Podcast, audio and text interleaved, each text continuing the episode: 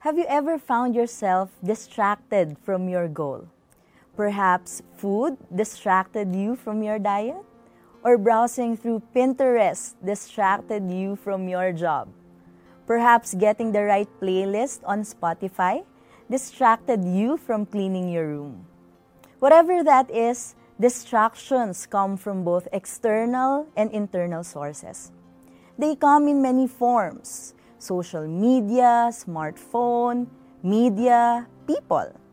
These are not necessarily bad, but when they become a distraction, they keep us from being productive, shifting our focus away from our purpose.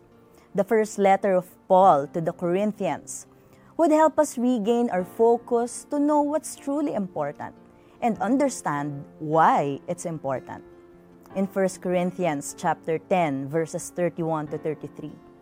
So whether you eat or drink or whatever you do, do all to the glory of God.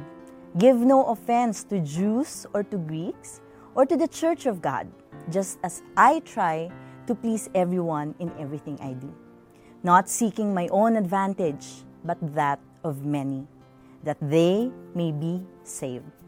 It was Paul's desire for the lost to be saved. He knew how we conduct ourselves as Christians tells so much about our regard for the lost. Paul was not concerned about his own profit.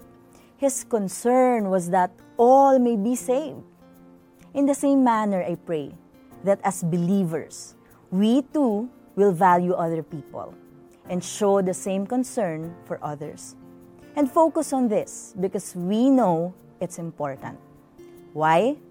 Because whatever we do, we do it for the glory of God.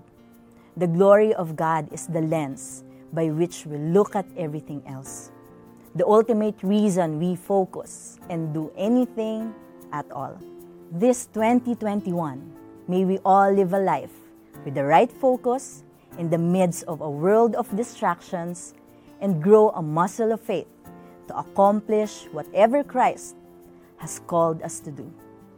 Have a great day.